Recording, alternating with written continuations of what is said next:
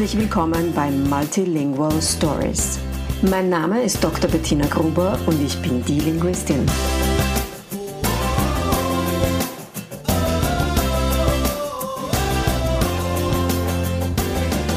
Ich unterstütze voller Begeisterung mehrsprachige Familien mit Herz und Verstand auf ihrem individuellen Weg, damit ihre Kinder alle Familiensprachen erfolgreich und mit Leichtigkeit lernen können. In meinem Podcast bekommst du sehr persönliche Geschichten von Mehrsprachigkeit aus der ganzen Welt zu hören. Lehn dich zurück und lass dich inspirieren. Hallo und herzlich willkommen bei der heutigen Folge von Multilingual Stories. Mein heutiger Gast ist Dr. Sonja Thoma, die aus dem fernen Kanada heute zu mir gekommen ist. Hallo Sonja, schön, dass du hier bist. Hallo, Christi Bettina. Christi.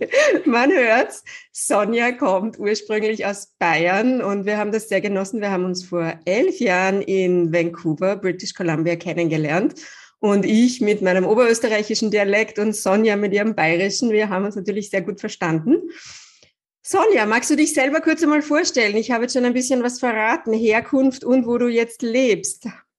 Ja, ehrlich gesagt hört man das Oberbayern jetzt nicht sehr weil ähm, das ist auch ein Teil meiner persönlichen Sprachgeschichte. Ähm, das ist uns in der Schule so ein bisschen ausgetrieben worden, das ja. ähm, im Dialekt reden. Gell? Mhm. Aber ähm, wenn sich das jetzt eher Hochdeutsch als Bayerisch anhört, dann ist das deswegen. Aber verleugnen kannst du das nicht. Verleugnen kann ich nicht. Will ich ja auch überhaupt gar nicht. Ähm, ich heiße, wie die Bettina schon gesagt hat, Sonja, Sonja Thoma. Und ähm, der, der Titel, der kommt äh, von meinem von dem Doktorat in der Sprachwissenschaft. Wir sind also Sprachwissenschaftskollegen. Und ich wohne jetzt gerade mit meiner Familie und schon seit langem in äh, Kanada und zwar ganz speziell in British Columbia und äh, seit fünf Jahren auch so richtig abgelegen in ähm, was heißt Interior BC, also in den Kootenays. Das ist so eine ähm, Vorläufer von den Rocky Mountains, mitten in den Bergen in einem 300-Seelendorf. Das heißt Slocan. Und hier ich dachte immer, ihr werdet auf eine Insel gezogen. Nein, ich bin in Slocan und ähm, so. das, ist, äh, das ist auch immer ähm, wichtig, wenn man ähm, offiziell Treffen hat. Auf Englisch würde ich jetzt sagen, ich äh, rufe aus den unceded und traditionellen äh, Territorien der Sinaixt an.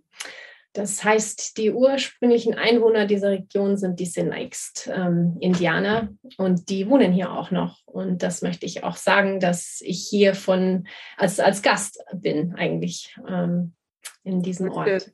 Ja. Erzähl uns ein bisschen, wie bist du überhaupt nach Vancouver gekommen? Ich glaube, das weiß ich nicht einmal. Ehrlich? Oh, das ist eine große Geschichte. Ähm, die versuche ich jetzt abzukürzen. Ich war jung und wild und habe aus Versehen mal dann Anglistik studiert und ähm, in Deutschland, das, da war ich dann gerade 20 und war dann ähm, in den Semesterferien, in meinem ersten Semester im Urlaub in Ägypten und okay. habe dort ja, habe mich dort unsterblich in jemanden von einer Insel, und das kommt vielleicht mit der Insel in Verbindung. In Amerika, der, die Insel ist vor, ähm, vorgelagert, äh, in Whidbey Island heißt das, äh, außerhalb von Seattle unsterblich in jemand dort verliebt. Und bin dann über die Jahre immer zu Besuch hingefahren und bin dann dort gelandet äh, in meinen frühen 20er Jahren, habe Studium abgebrochen und bin dann mehr oder weniger mit meinem kleinen Rucksack ausgewandert. Mhm. Unsterblich verliebt und äh, wie das so ist, wenn man ähm, Anfang 20 ist und vielleicht auch noch nicht so einen guten Überblick hat über was man so eigentlich will im Leben, habe ich ähm, zwar eine tolle und äh, schöne Beziehung gehabt, aber die ist dann doch nach äh, vier, fünf Jahren in die Brüche gegangen. Und das hat mir aber erlaubt, äh, in, in Nordamerika zu bleiben, weil ich dann eine Green, Green Card bekommen habe. Ich habe natürlich geheiratet, sonst hätte ich nicht bleiben können. und habe dort angefangen, Sprachwissenschaft zu studieren. Ähm, das ist mir dann gekommen. Ja, ähm, ein bisschen äh, nördlich von Seattle. Und zwar war das wirklich so, ich bin in Amerika gelandet und habe dann, natürlich Englisch gesprochen und habe dann viel Schulenglisch gehabt und bin auch ein bisschen gereist nach dem Abitur, aber habe dann festgestellt, wie ich dort gelebt habe und auch meine Beziehung, meine Beziehungssprache, meine Liebessprache war Englisch. Und auf einmal habe ich gemerkt, dass ähm, irgendwie bin ich schon ein kleines bisschen eine andere Person auf Englisch wie auf mhm. Deutsch. Und das hat mich unheimlich interessiert. Und ich habe dann angefangen, so ein bisschen zu lesen und rumzustöbern und habe dann gedacht, oh, vielleicht werde ich Übersetzerin. Das wäre doch toll, weil dieses äh, von der einen Sprache in die andere. Aber dann war ich auch irgendwie so, mein Übersetzen, das ist nicht so wirklich. Und dann habe ich so Philosophie, Sprachphilosophie ähm, ist mir dann ganz spannend vorgekommen und dann ähm, habe ich studieren angefangen ähm, erst an einem kleinen Community College und bin dann ähm, in, äh, an der Universität, an der Western Washington Universität in Bellingham gelandet. Das ist ganz im nordwestlichen Zipfel von Washington State, ähm, ungefähr eine halbe Stunde von der kanadischen Grenze weg. Und ich habe dann dort ähm, Sprachwissenschaft studiert und habe mir so mein eigenes ähm, das war so ein kleines unabhängiges College und da konnte ich Language, Mind and Consciousness, stell dir vor, äh, wollte ich studieren. Und dann natürlich ist das ein Lebenswerk und eine Lebensaufgabe, ähm, ist mir dann im Nachhinein dann schon gekommen. Aber das war so der, der Beginn meiner, meiner äh, Studien und habe dort Spanisch und Sprachwissenschaft studiert und habe das sehr genossen und bin dann haben mir meine Professoren nach meinem Bachelor ähm, nahegelegt, Mensch, geh nach Kanada, geh nach Vancouver, da gibt es ganz eine tolle Schule, also ganz eine tolle Uni, die uh, University of British Columbia. Und ich habe gedacht, naja, gut, dann bewerbe ich mich mal. und ähm, Sprachwissenschaft und auch Sprache und äh, sich mit Sprache beschäftigen war mir so wichtig, dass ich gedacht habe, Mensch, doch, das mache ich. Einfach nicht als Karriereziel, sondern einfach als, es hat mich einfach so interessiert, es hat mich so getrieben. Und so bin ich dann in Vancouver gelandet und da haben wir dann auch uns relativ schnell, glaube ich, kennengelernt. 2010 war ich in Vancouver, genau. 2010, okay. Ich bin in 2005 in Vancouver okay, angekommen. Ja. Und dann, Leben hat sich natürlich dann geändert und mhm. ähm, meine, meine äh, zu dem Zeitpunkt ähm, äh, Beziehung ist dann auseinandergegangen. Und ich habe dort dann in den Jahren, wie ich in Vancouver war, meinen jetzigen Mann kennengelernt. Ähm, und wir haben drei Kinder miteinander und sind dann eben nach meinem Abschluss, das auch einige Zeit gedauert hat. Ich habe äh, ein bisschen länger studiert, weil ich während dem Studium alle drei Kinder gekriegt habe. Und wir sind dann 2016 ähm, hier nach Slocan gezogen. Und das ist eben die Region, wo mein Mann aufgewachsen ist. Und das heißt, du bist jetzt seit wie vielen Jahren in Kanada? Oh, schon lang, seit 2005. Und in wow. Nordamerika, ich bin in Nordamerika schon seit ähm, 99. Äh, wow. Also fast mehr meine Erwachsenenzeit habe ich in, in Nordamerika verbracht als in Oberbayern. Aber ich muss ganz ehrlich sagen, ich habe immer noch eine ganz, ganz enge Verbindung. Ich habe auch über die Jahre vor Kindern speziell immer fast jedes Jahr zwei, drei Monate probiert, mhm. wie es auch noch finanziell ging und auch mit meinem Job ja. oder Uni. Immer versucht, äh, gro großen äh, Zeitanteil äh, daheim, ich sage immer noch daheim, daheim zu voll spannend. Ja. Ja. ja, und ich bin auch sehr nah mit meinen ganzen Freunden in Deutschland. Meine Kinder kennen die Kinder meiner Freunde in Deutschland sehr gut mhm. und haben auch einen regen Austausch mit denen.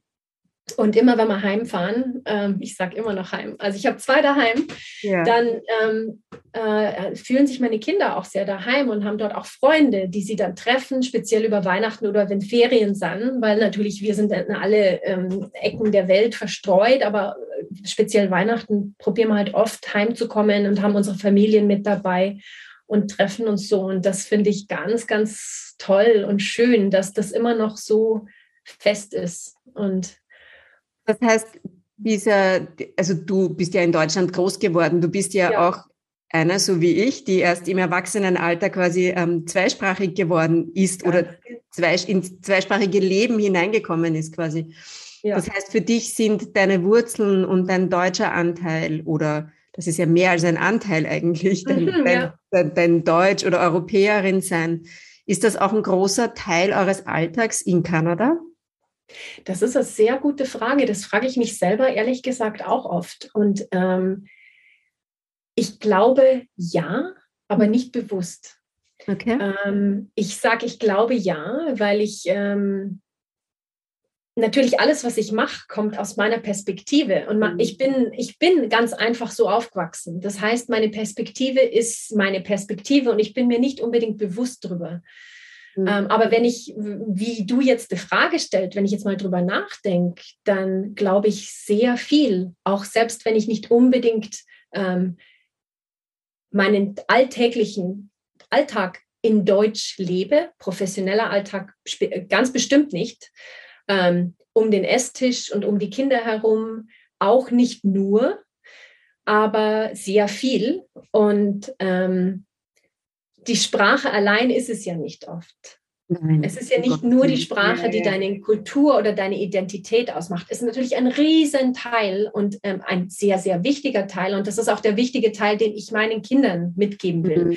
Die müssen oder die müssen nicht, aber sie wollen und ich möchte auch gern, dass sie mit der Oma und mit dem Opa in Deutschland, mit ihren Tanten, mit ihren Cousins, mit meinen Freunden, die natürlich alle sehr gut Englisch sprechen und auch sogar die Kinder meiner mhm. Freunde sprechen sehr gut Englisch inzwischen, aber meine älteren Verwandten alle nicht. Mhm. Und das ist ein Teil von mir, der mir sehr wichtig ist und der mir auch immer wichtig sein wird. Und das ist mir wichtig, dass meine Kinder diesen diesen Teil von mir oder von sich selber auch ähm, leben können. Und das kannst du natürlich nur im Dialog, nicht durchs Mal zu Besuch dort sitzen und was Gutes zum Essen kriegen, sondern, sondern im gelebten Dialog und im, im Austausch. Und, Voll äh, schön.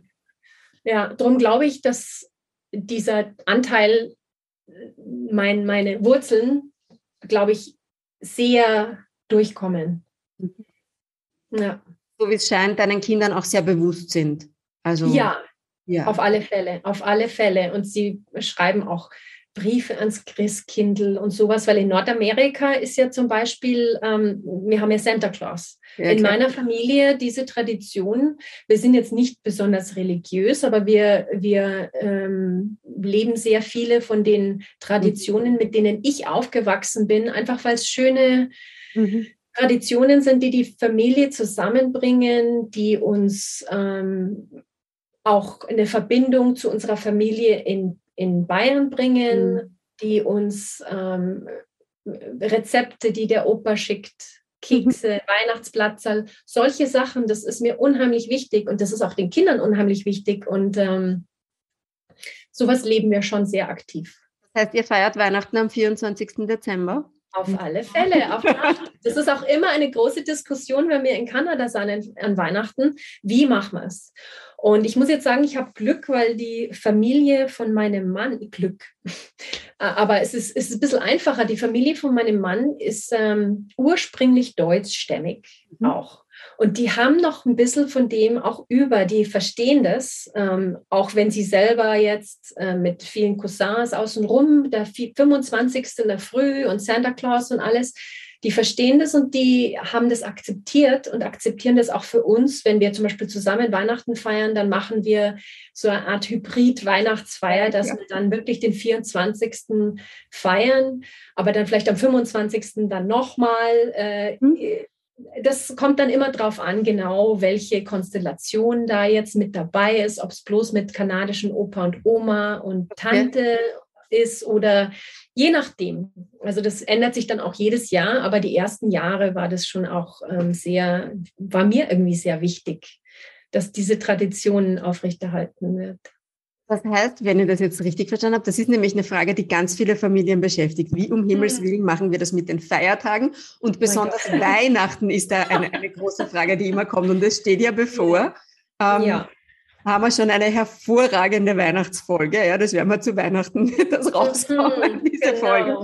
Ähm, viele stellen sich diese Frage. Und wenn ich dich jetzt richtig verstanden habe, und das finde ich total spannend, dann ähm, war nicht so sehr in eurer Kernfamilie die Frage, na, was machen wir jetzt mit dem 25., weil es war klar, ihr feiert am 24., sondern es war dann die Extended Family, aufgrund derer dann, also die Bedürfnisse der anderen, wie wurde dann beschlossen, wie dieses Jahr Weihnachten gefeiert wird. Ganz genau, das ist wirklich so, weil man oft ja dann, okay, dann fahrt man, also bei uns ist es jetzt zum Beispiel so, ähm, meine, meine ähm, Schwiegereltern haben ein relativ großes Haus, wo sie dann auch immer alle einladen zu Weihnachten, dass man dann zusammen isst und so. Aber alle fokussieren sich dann auf den 25. Mhm. So will ich dann, äh, so, äh, jetzt haben wir es äh, letztes Jahr, glaube ich, äh, mit Pandemie war es ja dann auch eh immer anders. Da hat man nicht wirklich zusammenkommen können. Also was ich jetzt äh, erzähle, ist dann teilweise von den Jahren mhm. vorher, auch wenn ich jetzt sage letztes Jahr. Aber das letzte Jahr, wie wir es so gemacht haben, war dann zum Beispiel haben wir wirklich den Weihnachtsabend, einen Heiligabend daheim verbracht und sind dann am 25. haben dann das Commitment gemacht, sind wir ganz in der Früh mhm. dorthin gefahren und haben dann den ganzen Tag miteinander verbracht. Und das macht man ja auch oft bei uns oder ich sage ja. In, in, in, Deutschland oder auch in Österreich so genau. gern, dass man dann am ersten genau. Weihnachtsfeiertag zum einen äh, genau. Schwiegerelternteil und dann am zweiten zum anderen genau. und dann jeder, genau. Aber wenn man dann auch oft sagt, okay, vielleicht kommen wir schon am 24. in der Früh und alle sind zusammen und dann, dass man miteinander aufwacht am 25. Dann haben wir es auch schon so gemacht, dass man am 24. die Hälfte des Christkindl kommt. Wir gehen auf einen großen Spaziergang, könnt ihr euch vorstellen, in der kanadischen Wildnis mit viel. Schnee. Und teilweise haben wir dann auch eine Schlittenfahrt mit einem Pferdeschlitten noch organisiert. Solche Sachen sind bei uns möglich. Genau. Das hat unser, doch, der, der Schwiegeropa hat das organisiert, die letzten paar Jahre ganz toll. Und dann zwischenzeitlich kommt dann das Christkindl und dass man sagt, äh, die Hälfte von den Geschenken, die das Christkindl gebracht hat, werden dann auf Nacht ausgepackt und die andere Hälfte in der Früh, sodass man dann die Traditionen ein bisschen kombiniert. Ähm, ist halt alles eine Frage, dass man miteinander redet und sagt, was einem wichtig ist. Das haben wir gemerkt. Es ist sehr wichtig, dass man einfach äh, miteinander redet, was einem wichtig ist und was einem vielleicht nicht so wichtig ist und warum auch überhaupt. Und das ist, kommt mir oft auch, wo ich mir denke, Mensch, warum, warum mag ich das jetzt so? Bloß weil es immer schon so war, heißt ja, ja auch nicht unbedingt immer, dass es gut ist. Ja, das stimmt. Genau, also flexibel sein. Das habe ich jetzt gemerkt mit der Großfamilie außenrum. Flexibel sein und miteinander reden. Und bis jetzt ist es immer sehr gut gelaufen. Was gibt es noch für Feste im Jahr? Wie haltest du es mit Ostern? Ja, Ostern, äh, da sind wir jetzt, äh, da haben wir jetzt schon auch viel Familie, aber da haben wir eigentlich eine gute Tradition mit Freunden schon seit Jahren okay. ähm, auf dieser kleinen Insel, wo ich, wo ich erzählt habe, wo ich ähm, ja wo ich ein paar Jahre gelebt habe. Ja, da war was. Noch, genau, Whitby Island, da habe ich immer noch sehr gute Freunde und auch ein, äh, das ist mehr oder weniger mein, mein nordamerikanischer ähm, Papa. Mhm. Der ist ein ganz, ganz lieber ähm, äh, Mann namens George, der ist auch für meine, El für meine Kinder so eine Art Opa in, in Nordamerika. Mit dem sind wir sehr eng und der hat äh, einige jüngere Familien um sich und seine eigenen Kinder, die alle Kinder haben. Und das haben wir bis jetzt äh, über zehn Jahre hinweg so gehalten, dass wir an Ostern immer zum George fahren und alle unsere Kinder, wir haben alle zwischen drei und vier Kinder, ähm, gehen dann ähm, zum, zum Ostereier suchen miteinander. Und wir haben eigentlich immer dann, dann großes Osteressen, ein Schinken oder sowas. Und we, wenig traditionell, ähm, sondern eher als, als äh, Freundestradition.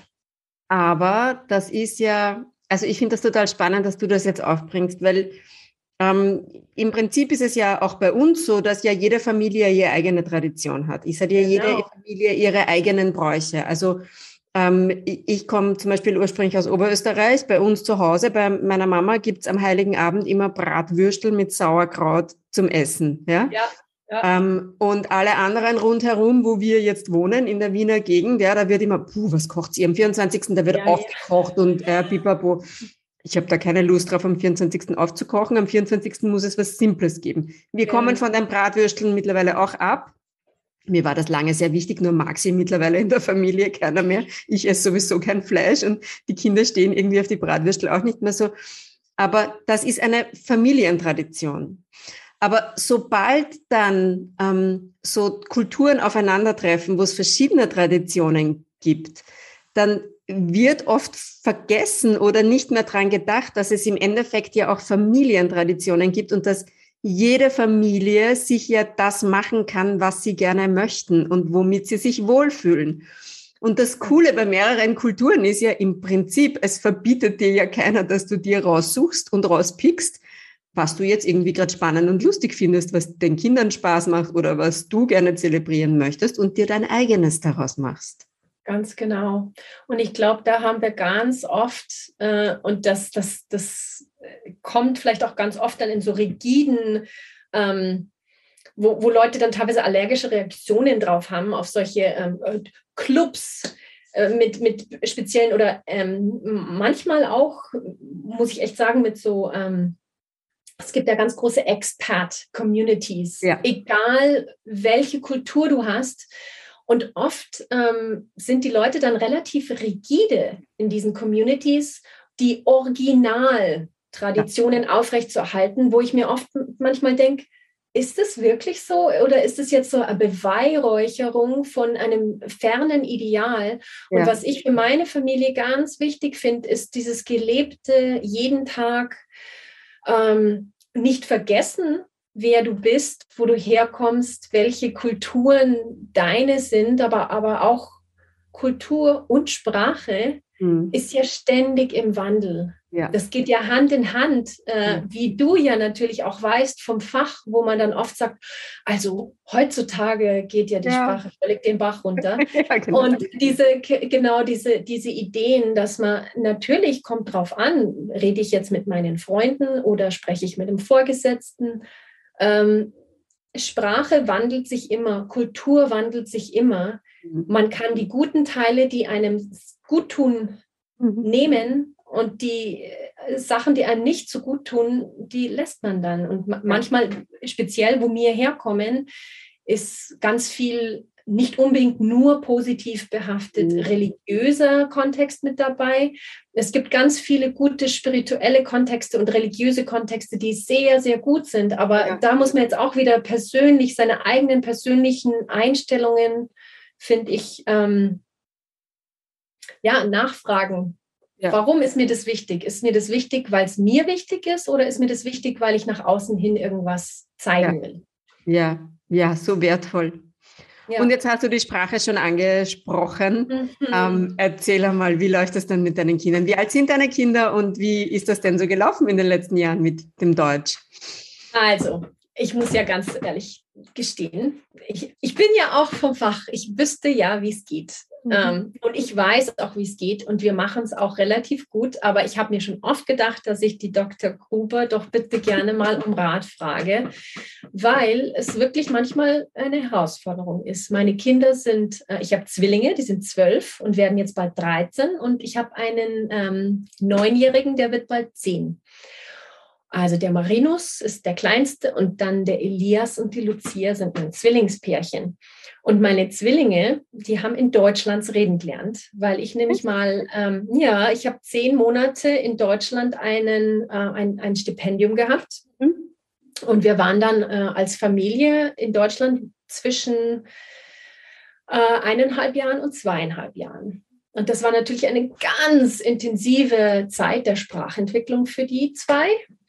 Und äh, wir waren bei Oma und Opa im Haus und das war hervorragend. Und die haben da eine ganz solide, tolle Sprachfundierung gekriegt. Mhm. Ähm, und wir halten es auch immer noch weiter aufrecht. Ich rede mit ihnen sehr viel Deutsch. Sie äh, sagen mir immer, ich sage jetzt alle Kinder kollektiv, dass ich doch äh, mit ihnen Deutsch reden soll. Und speziell immer, wenn man nach, also wir skypen auch sehr regel, regelmäßig mit meinen Eltern, ist mir lieber als Telefon. Und ich sage dir warum, weil ich finde ähm, es einfacher und es ist auch für die Kinder einfacher, die Gesichtsausdrücke zu lesen und die Lippen dazu.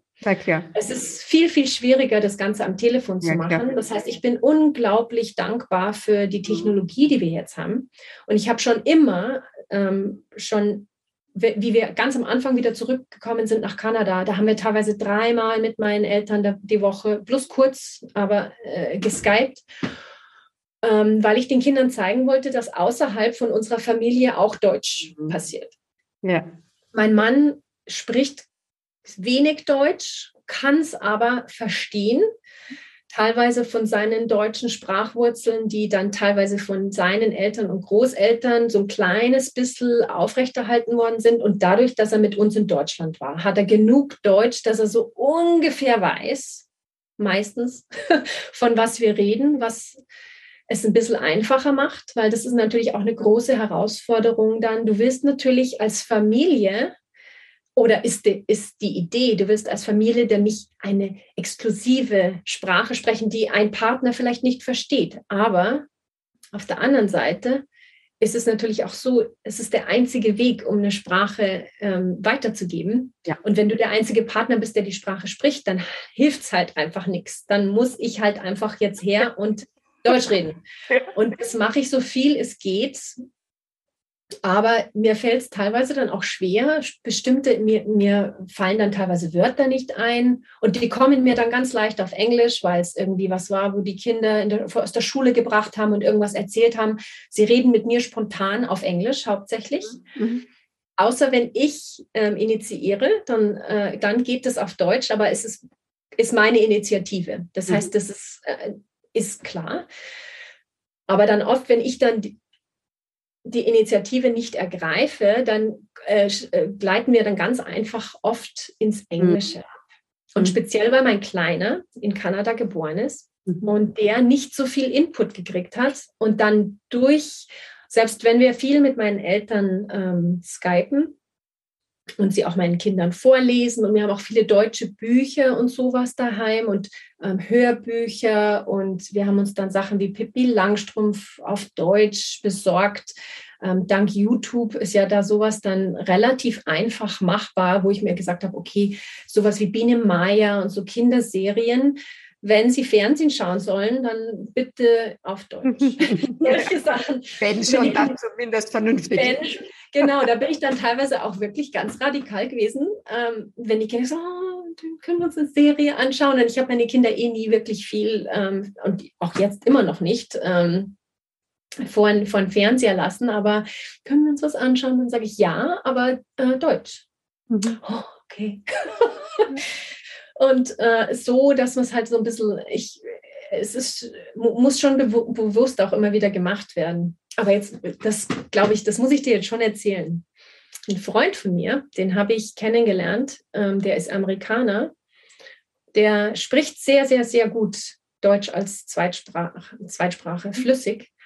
Der hat beschlossen, seine amerikanische Tochter mit seiner amerikanischen Frau, hm? die nicht Deutsch spricht, auf Deutsch großzuziehen. Mhm. Und die Loralee spricht besser Deutsch wie ich, ganz ehrlich. Die ist zwölf und die redet besser Deutsch wie ich selber. Das ist unglaublich. Und er hat das einfach durchgezogen. Der hat das einfach gemacht, weil er fließend Deutsch kann. Der hat und seine, seine Frau, die Danielle, hat gesagt, ja, das möchte ich. Ich möchte, dass mein Kind, wenn es geht, weil in dem Alter geht es ja. Mhm. Das ist ja ganz spielerisch. Und das war ja keine Arbeit eigentlich. Es mhm. war ja bloß konsequent sein. Ja.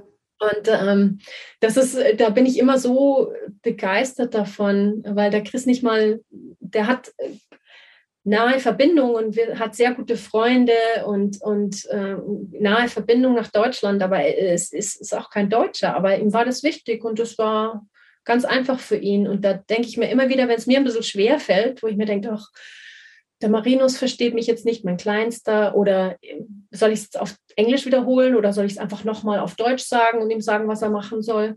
Da denke ich mir, also bitte, natürlich sag es jetzt nochmal. Also bei solchen Situationen sage ich ja immer, diese Frage oder diese Luxusfrage, soll ich das jetzt auf Englisch sagen, soll ich es jetzt genau. übersetzen, können sich ja nur mehrsprachige Eltern ähm, stellen. Ganz genau, ja? ganz genau. Weil würdest du jetzt mit deinen Kindern immer Englisch reden, würden sie dir immer zuhören?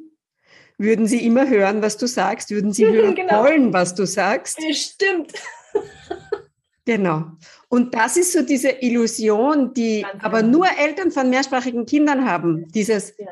aber wenn mein Kind nicht reagiert, das heißt bestimmt, es hat mich nicht verstanden. Ja, ganz also genau. Wenn meine Kinder nicht reagieren, wenn ich auf Deutsch was zu ihnen sage. Genau, genau. ist meine erste ist, Schlussfolgerung nicht, sie haben mich nicht verstanden. Ganz genau, ganz genau. Da mag einer nicht. Ja, genau. genau. Oder hört tatsächlich gerade nicht, weil er gerade wirklich im Kopf wo ganz woanders ist und das nicht mitkriegt. Und ganz was, genau. genau. Ganz ähm, genau. Um, und das ist eben so wichtig, auch immer wieder diesen Kontext, äh, einfach mhm. geduldig sein. Und so, so bauen wir auch unser Sprach, unsere Sprachkapazität als Babys eh schon. Also je nachdem, ist es ja es ist ja eigentlich egal, wie früh oder wie, wie spät du anfängst. Natürlich ist es viel einfacher, wenn du dein Baby von Anfang an, und das ja. habe ich ja auch gemacht, von Anfang an. Ich habe immer Deutsch gesungen. Ich habe mit den Kindern immer äh, die ersten Bücher, ich habe immer mit ihnen Deutsch gelesen und äh, Deutsch gesungen und die können die ganzen deutschen Kinderlieder, die ich gelernt habe, rauf und runter und Schlaflieder und sowas. So habe ich ganz früh natürlich schon angefangen. Und ich merke nur jetzt, später, Teenager werden sie jetzt, ähm, habe ich relativ wenig Kontext mit ihnen gemeinsam, das, äh, deutscher, wo deutscher Kontext vorhanden ist. Und da fällt es mir gerade bisschen, eher ein bisschen schwerer, weil sie mir viel neue Sachen bringen, die ich nicht ja. adäquat auf Deutsch ähm, mhm.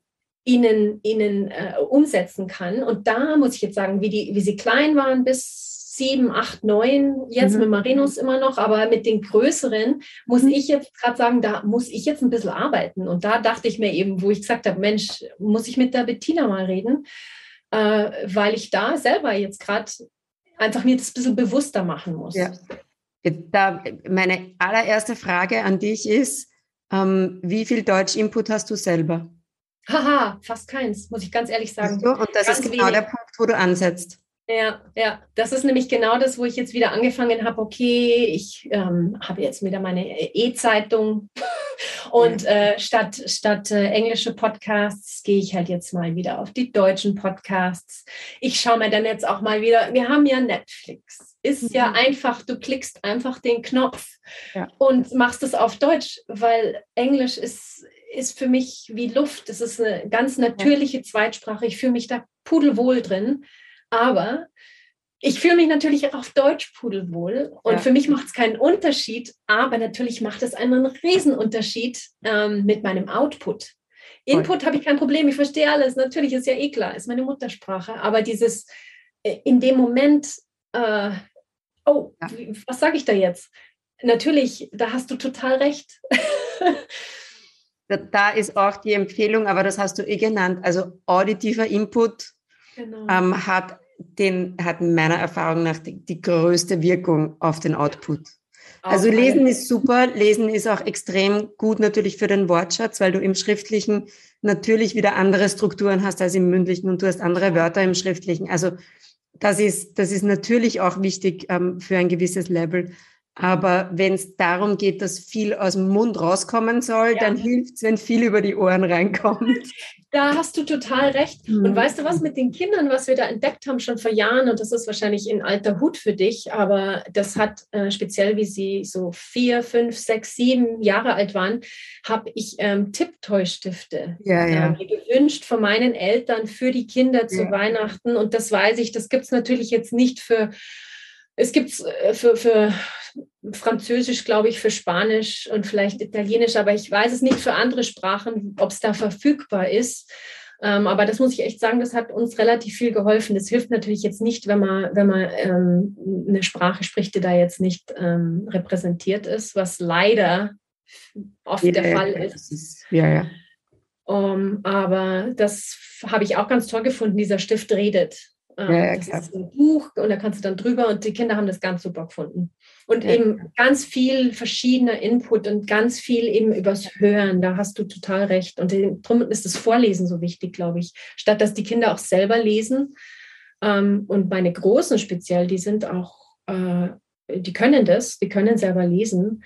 Aber sogar dort finde ich es wichtig, ähm, dass da immer noch Hör-Input kommt und auch nicht bloß von mir. Ja, ja, ja. Das ist ganz wichtig, dass das von allen möglichen Seiten kommt. Genau.